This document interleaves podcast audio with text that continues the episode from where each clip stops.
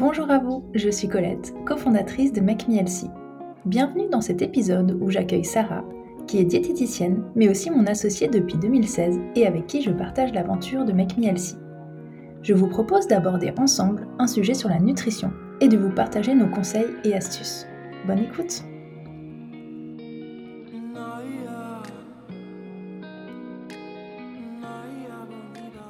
Hello Sarah! Hello! Aujourd'hui, on va enregistrer un nouvel épisode de notre podcast et on va parler de petit déjeuner. Je suis trop contente parce que c'est un sujet hyper important et on aime bien petit déjeuner toutes les deux. On va aborder ce sujet ensemble. Est-ce que peut-être tu peux déjà nous parler de l'importance du petit déjeuner ? Oui, complètement. On le met parfois de côté alors qu'il est tout aussi important finalement que le déjeuner et le dîner. C'est vraiment, il fait partie des repas principaux de la journée. On a passé une nuit entière à jeun et il y a une journée bien chargée qui nous attend, que ce soit avec le travail, le sport, peu importe, une grosse journée qui nous attend et c'est vraiment important de remettre finalement du carburant dans l'organisme pour attaquer cette journée et puis le relancer. Est-ce qu'il y a un moment idéal pour prendre son petit déjeuner ? Est-ce qu'il y a un meilleur moment ? Alors, pas forcément. Le meilleur moment, c'est le moment où on a faim. Il faut pas se forcer, le prendre au lever si on n'a pas faim au lever. C'est vraiment important de le prendre au moment où on a faim, on a de l'appétit, on est bien réveillé. Donc ça peut être pour certains qui ont de l'appétit au saut du lit, tout de suite au lever, mais ça peut être aussi l'emporter avec soi pendant le trajet si on prend les transports en commun et le prendre à ce moment-là dans les transports ou alors tout simplement le prendre en arrivant au travail. Ou lors de sa pause à 10h, par exemple, la pause en milieu de matinée. Disons qu'il faut simplement juste pas le prendre après 10h parce qu'après, on va avoir un délai trop court entre le petit déjeuner et le déjeuner. Mais voilà, le plus important, c'est quand on a de l'appétit. Et c'est vrai qu'au tout début, je disais que toutes les deux, on adore petit déjeuner. C'est un moment hyper important pour nous. Mais par exemple, pour le coup, on est très différentes. Toi, tu as très faim le matin quand tu te lèves. Et moi, j'ai faim beaucoup plus longtemps après. Il me faut 1 ou 2 heures. Donc voilà, mais finalement... On petit déjeune quand même toutes les deux dans tous les cas. Je sais qu'il y a beaucoup de gens aussi qui sautent finalement le petit déjeuner. On a beaucoup de patients quand ils nous contactent qui n'ont pas l'habitude de prendre le petit déjeuner. Quels impacts ça peut avoir ? Est-ce que ça a des répercussions ? Est-ce que c'est vraiment pas bien ou est-ce que ça n'a pas vraiment d'importance ? Si effectivement le fait de sauter son petit déjeuner, ça va avoir de l'importance. La plupart du temps, c'est souvent une habitude depuis adolescent, on prend plus son petit déjeuner. Ou alors, ça peut être pour 2 raisons, on a peur de prendre du poids et du coup on saute ce petit déjeuner. Mais vraiment au contraire, ça peut même être très souvent un facteur de prise de poids, le fait de sauter ce petit déjeuner. C'est ce que je disais tout à l'heure, déjà on a passé une nuit à jeun, donc on a vraiment besoin de cette énergie pour recommencer la journée. Il faut savoir qu'automatiquement, on va avoir tendance, notre organisme va nous demander, on va avoir tendance à compenser et on va compenser par des grignotages qui sont... de ce fait des grignotages pas forcément, pas du tout même équilibrés. Ça va être des sucreries dans la matinée, voilà des petites choses qui traînent dans la salle de pause au travail, alors que si on prend son petit déjeuner, on maîtrise complètement ce qu'on va manger, on peut faire un petit déj équilibré et c'est sûrement pas un petit déjeuner qui va faire prendre du poids. Au contraire, c'est juste un fractionnement de l'apport alimentaire journalier. Donc c'est vraiment important de pas le sauter. On peut faire des petits déjeuners sucrés, salés, il y en a vraiment pour tout le monde. Il faut juste trouver le petit déjeuner qui nous convient, mais surtout pas le sauter. Il y a une solution vraiment pour tout.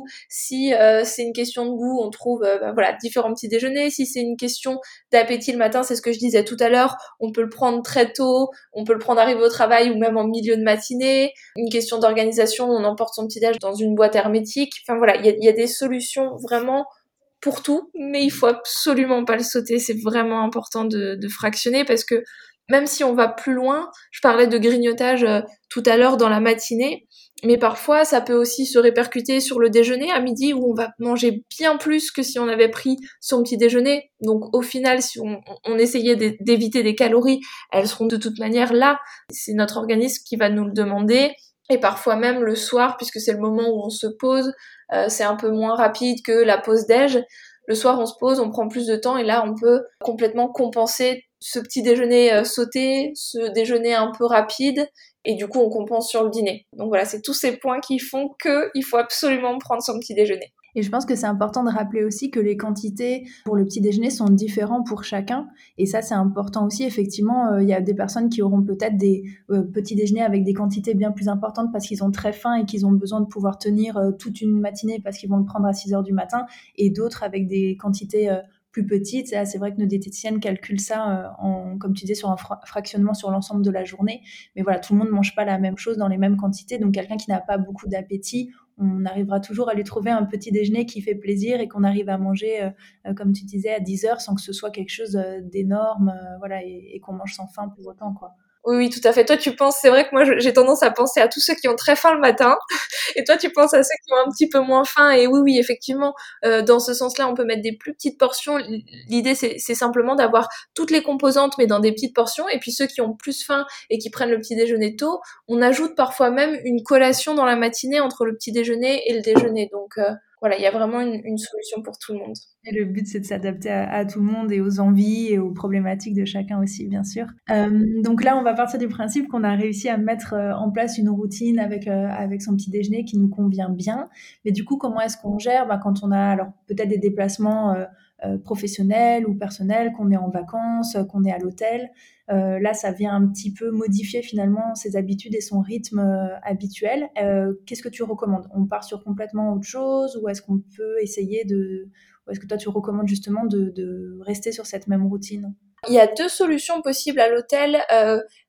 Généralement, les vacances, c'est l'hôtel, mais si on est en déplacement professionnel, on peut tout à fait opter pour un appart-hôtel. Et alors là, ça va être vraiment pratique parce qu'on a la cuisine dans la chambre et on peut faire quelques courses, stocker au réfrigérateur et faire son petit-déj habituel. Donc là, c'est ce qui va être le plus simple et c'est vraiment l'idéal. Après, quand on est à l'hôtel, on peut vraiment suivre la routine qu'on avait mis en place parce que généralement, c'est des buffets avec un large choix. On trouvera toujours un produit céréalier, que ce soit du pain, des flocons d'avoine, du muesli, etc. Des fruits frais, quelques oléagineux, voilà, qui sont souvent mis maintenant à disposition. Donc, on arrive toujours. Ce qui va être peut-être le plus compliqué, et surtout en vacances, c'est de résister à aller se resservir plusieurs fois. Et je sais que c'est une astuce que tu donnes aussi, toi, souvent, le fait de se servir une assiette, de prendre voilà toutes les composantes dont on a besoin pour son petit déjeuner, et de finalement remplir l'assiette, mais après, plus se resservir. Prendre une seule fois tout ce dont on a besoin. Et puis après, c'est aussi une question de choix. Je pense ici, vraiment notamment aux vacances, quand on est en vacances ou qu'on est parfois à l'étranger, peut-être qu'il vaut mieux opter pour au déjeuner ou au dîner au restaurant goûter une spécialité et se dire que on laisse de côté au petit déjeuner les viennoiseries qu'on retrouve finalement partout et qui seront peut-être pas aussi intéressantes que des super spécialités à goûter. Oui, c'est vrai que malheureusement, dans les hôtels aussi, parfois, les viennoiseries, le pain ou autres peuvent être industriels ou pas forcément super bons. Et en fait, on se laisse tenter et après, on est un peu déçus. Donc à voir aussi en fonction des envies de chacun. Mais c'est important, je pense. Et en plus, de plus en plus d'hôtels donnent plus de choix maintenant et s'intéressent aussi aux alternatives un peu plus saines pour leurs clients. Donc, voilà. On retrouve tout ce qui est aussi les alternatives végétales. Je sais qu'on retrouve beaucoup de laits végétaux, même les yaourts végétaux, etc. On trouve tous les mueslis, granola, etc. Donc, il y a de quoi faire. Bon, et là, on parle de petit déjeuner depuis tout à l'heure, mais à aucun moment, on a parlé pour le moment de la composition d'un petit déjeuner idéal. Qu'est-ce qu'on mange finalement ? Parce que ça, c'est le plus important. Qu'est-ce qu'on mange ? Voilà, c'est la grande question. Alors, la composition idéale, si on est sur un très large choix, on rentre même pas dans le salé ou le sucré, mais l'idéal, c'est qu'il contienne un produit céréalier complet, un fruit frais ou un fruit surgelé brut, un produit laitier animal ou végétal et une source de lipides de qualité. J'entends par là des amandes, des noix, des noisettes ou alors les alternatives sous forme de purée. Donc la purée de cacahuètes, purée de noisettes. Éventuellement une source de protéines, par exemple, pour des sportifs avancés, quelqu'un qui a un métier physique, qui a des besoins augmentés. Et l'idéal, surtout, c'est de l'accompagner d'une grande boisson, d'un grand verre d'eau, et éventuellement une boisson chaude, un café, un thé, une tisane, mais au moins une boisson hydratante. Et par boisson hydratante, j'entends vraiment soit l'eau, soit les infusions, ou le rooibos sans sucre. Ok, donc merci Sarah, c'est beaucoup plus clair. On arrive à voir un petit peu, comme tu disais, la composition générale. On pourra peut-être revenir sur des exemples pour que ce soit vraiment très concret. Mais tu parlais d'un produit, d'un fruit frais ou d'un fruit surgelé brut. Qu'en est-il des jus ? Parce que c'est vrai qu'au petit déjeuner, on a souvent l'habitude de boire un jus pressé, un jus de fruits pressé. Qu'est-ce que tu en penses ? Effectivement, le grand verre de jus de fruits est souvent présent au petit déjeuner. Alors non, vraiment, c'est important d'avoir un fruit frais ou un fruit surgelé, comme je disais, mais entier. En fait, pour t'expliquer un petit peu, même si on prend un jus d'orange, une orange pressée qu'on fait à la maison, on fait au mieux, on essaye de vraiment faire au mieux, on se rend bien compte qu'on va presser au moins 3 oranges, voire même 4 pour remplir un grand verre de jus d'orange. Alors que si on avait mangé une orange, une aurait certainement suffi, on croque pas dans 2-3 oranges le matin. Donc même si c'est le sucre du fruit, on va absorber dans ce jus de fruit le sucre de 3-4 oranges, et ça fonctionne de la même manière pour tous les fruits. Donc, ça fait quand même une grosse dose de sucre, et en plus on va avoir beaucoup moins de fibres, on peut avoir la pulpe, mais il y a beaucoup moins de fibres. Donc on va avoir un impact sur la glycémie, c'est-à-dire que, alors la glycémie c'est le taux de sucre dans le sang. Donc cette glycémie, elle va monter en flèche et elle va redescendre aussitôt. Et là, on a une fringale. Ça, c'est l'addition du fait qu'on ait moins de fibres et en plus de sucre. Donc il n'y a aucune stabilisation de la glycémie. Et quand elle chute, on a la fringale et on grignote. Donc ça aussi, cet impact-là, cet effet-là. Et pour finir, il faut quand même reconnaître qu'un jus de fruits va moins caler que le fait de croquer dans un fruit. Quand on croque dans une pomme, on est calé.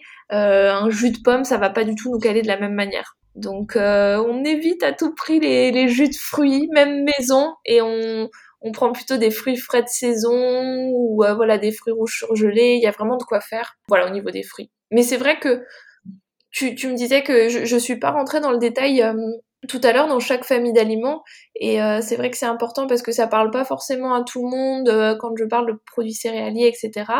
Mais pour donner un exemple, le produit céréalier complet, ça peut tant être un pain complet ou des pots, de petites épeaudes, de camutes. C'est super important de les varier. C'est vraiment top de les choisir au levain et puis complet de toutes les céréales possibles. Donc ça peut être du pain, ça peut être les mêmes farines mais sous forme de farine, tout simplement. Donc de la farine complète, des pots, de petites épeautres, de seigle, de sarrasin, pour faire du coup des gaufres, des pancakes, des crêpes, etc.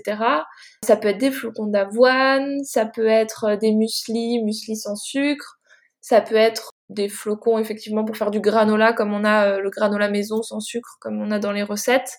Donc voilà, pour le produit céréalier complet. Et pour le produit laitier animal ou végétal, ça peut tant être un fromage blanc nature ou un yaourt nature qu'un yaourt végétal au soja nature, du lait d'amande, d'avoine, de soja. Bon, c'est beaucoup plus clair, merci Sarah. Et donc l'idée, à partir de là, une fois qu'on a la base, c'est de pouvoir imaginer plein de petits déjeuners différents qui rassemblent toutes ces composantes. Tu as peut-être des exemples concrets à nous donner en fonction de ces catégories-là ? Complètement, j'ai toujours des exemples, toujours. Mais ça peut être un porridge au lait d'amande avec un petit peu de cannelle, des figues. Alors quand c'est pas de saison, justement des figues surgelées, ça peut être super avec de la purée de noisettes par exemple. Ça peut être des bananes toast, donc c'est du pain, des tranches de pain avec une banane écrasée dessus et de la purée de cacahuètes.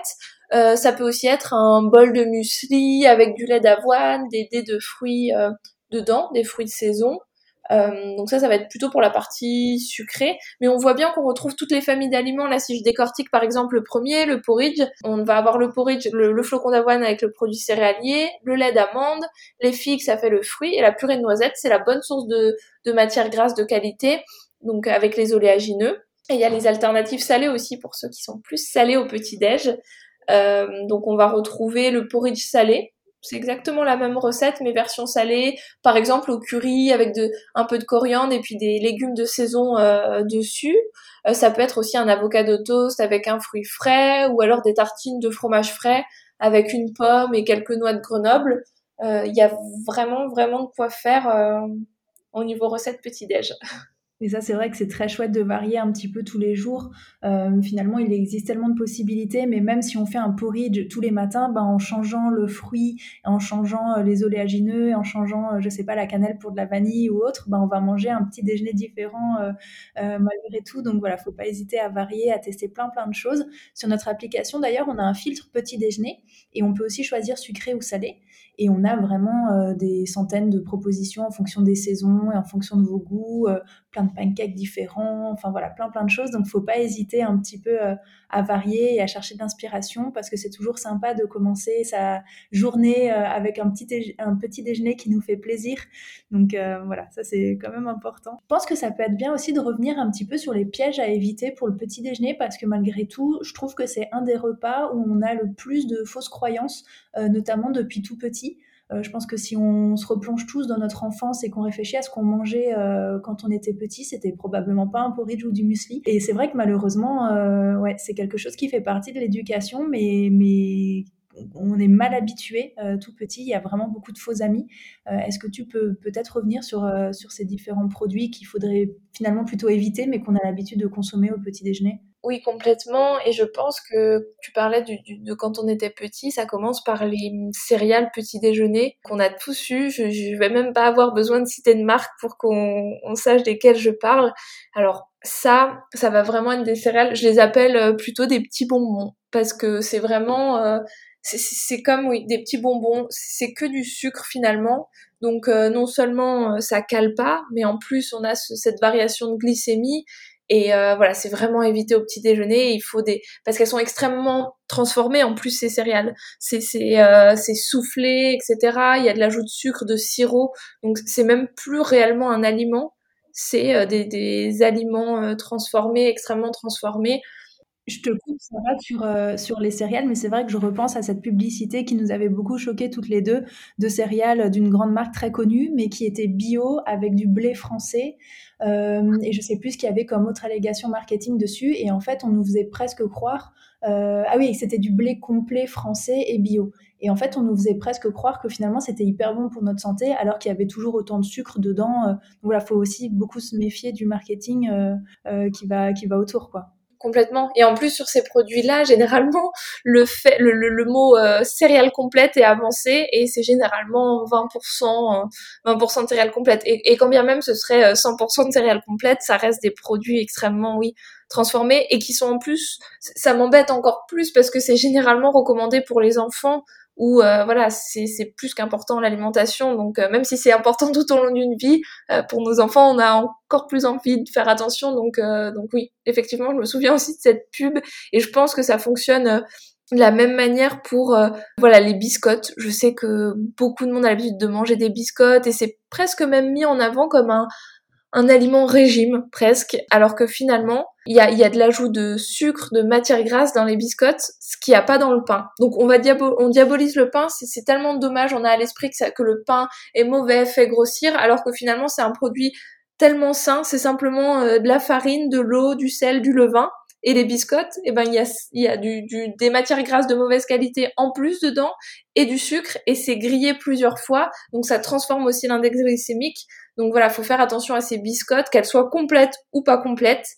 Et ça fonctionne de la même manière pour le pain de mie, complet ou pas complet, bio ou pas bio. Le pain de mie, il va avoir des matières grasses transformé dedans, et du sucre aussi, donc c'est vraiment à éviter. Il y a la baguette française qu'on aime tous, mais finalement qui est extrêmement raffinée. J'en parle souvent du complet, pour expliquer le complet de la fabrication de la farine blanche, mais voilà, en fait, sur le grain de blé, pour faire de la farine blanche, on va retirer l'écorce dans laquelle il y a toutes les fibres, le germe dans lequel il y a tous les nutriments, et on va broyer ces grains, et pour obtenir cette farine blanche qui va servir à faire nos baguettes.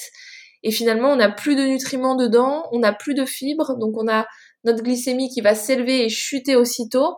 Avec un peu de chance, on a mis de la confiture sur cette baguette, donc c'est uniquement du sucre, et forcément, 1 heure après, on a faim, on grignote, ça tient pas à l'estomac. Et finalement, c'est dommage, parce qu'en plus, les vrais pains, aux céréales anciennes, au levain, etc., ça a tellement plus de goût, ça cale plus, c'est meilleur pour la santé, ça a plus de goût. Donc voilà, faut faire attention à cette baguette. Et de la même manière pour tous les pains qui vont être vendus en grande surface, sous vide, on en retrouve beaucoup. Pour la conservation, généralement, il y a toujours un autre ingrédient que les 4 que j'ai cités. Je pense que ça peut être un bon guide de penser à farine complète, eau, sel, levain. C'est les seuls ingrédients qu'il doit avoir dans les produits céréaliers, dans tous les pains qu'on peut retrouver. Merci Sarah, et tu parlais tout à l'heure de la confiture, c'est vrai que c'est important de revenir là-dessus, c'est que dans la confiture, il y a 50 à 60% de sucre. Et c'est vrai que si vous avez déjà fait de la confiture, vous savez qu'il y a plus de sucre que de fruits. Donc là, pareil, nous, on a toujours des petites astuces. Une confiture, on peut la remplacer sur du pain par de la compote. Moi, j'avoue que la première fois que j'ai fait ça, j'ai trouvé ça un peu bizarre de mettre de la compote sur mon pain.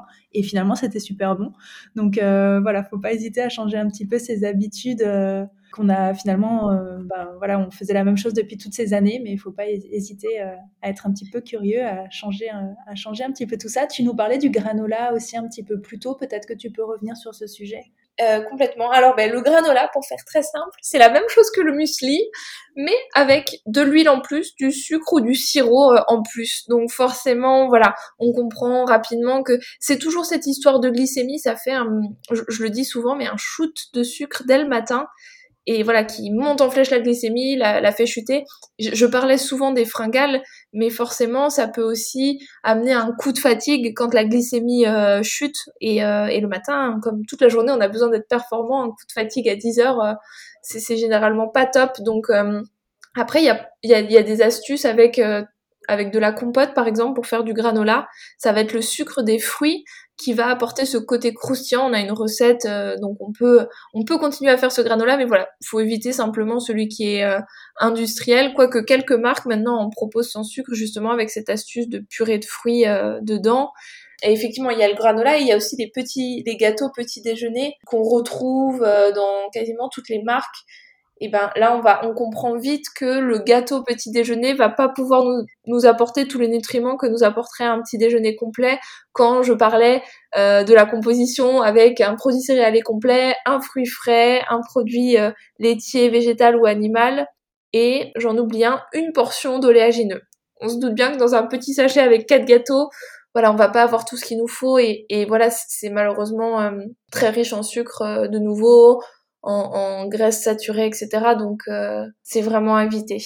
Pour la petite histoire, moi, j'ai mangé pendant de nombreuses années des petits gâteaux au travail quand j'arrivais le matin parce que j'avais pas faim en me levant. Et quand Sarah a commencé à me suivre en tant que patiente, finalement, j'ai commencé à acheter du fromage blanc, du muesli, des fruits que je laissais au travail et je me préparais tout ça en arrivant.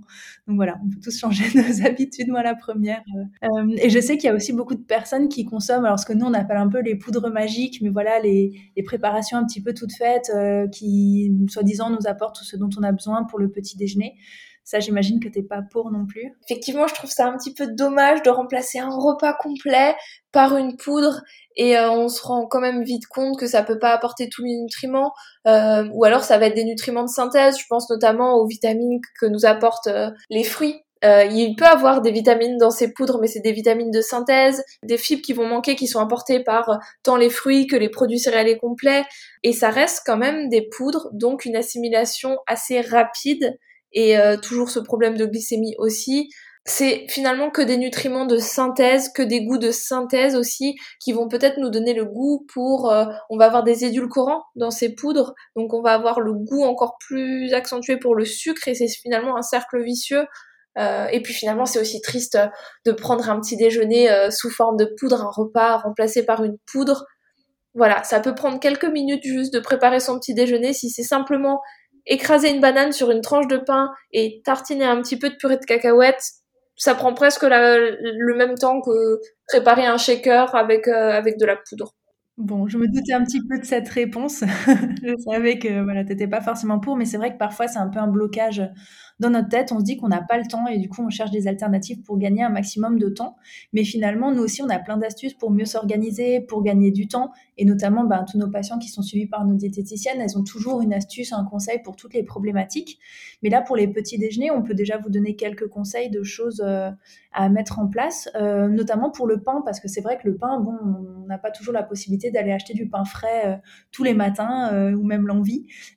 Et c'est vrai que ça, je trouve que c'est quelque chose qui change pas mal la vie, c'est d'acheter des grands pains complets et puis de les congeler en tranches directement. Et du coup, on a toujours du pain chez soi dans le congélateur qu'on fait décongeler tranquillement ou qu'on met au grille-pain pour faire décongeler. Donc ça, c'est vraiment trop top.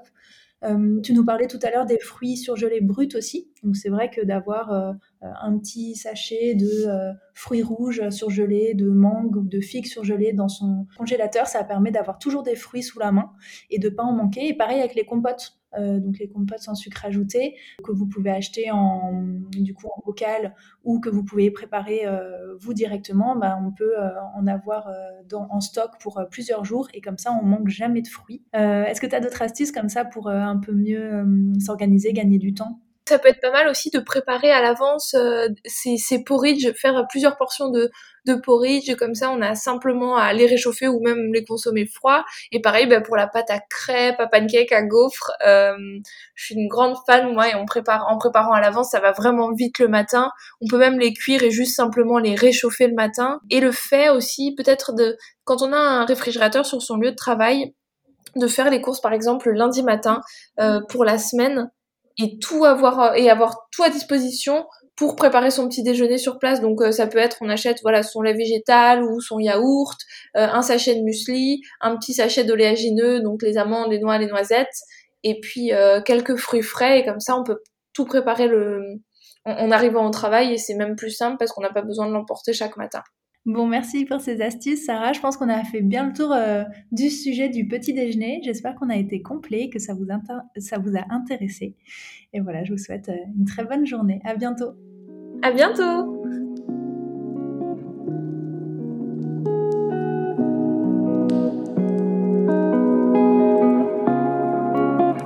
Merci d'avoir écouté cet épisode.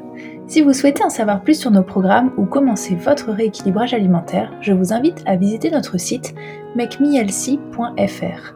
Si vous souhaitez accéder gratuitement à nos recettes Elsie et d'autres fonctionnalités utiles comme votre planning de recettes ou vos listes de courses, vous pouvez visiter notre web app makemeelsie.app. Enfin, pour être inspiré et motivé au quotidien, c'est sur notre compte Instagram que ça se passe et là c'est @makemeelsie.fr. À très bientôt. Naya, Naya,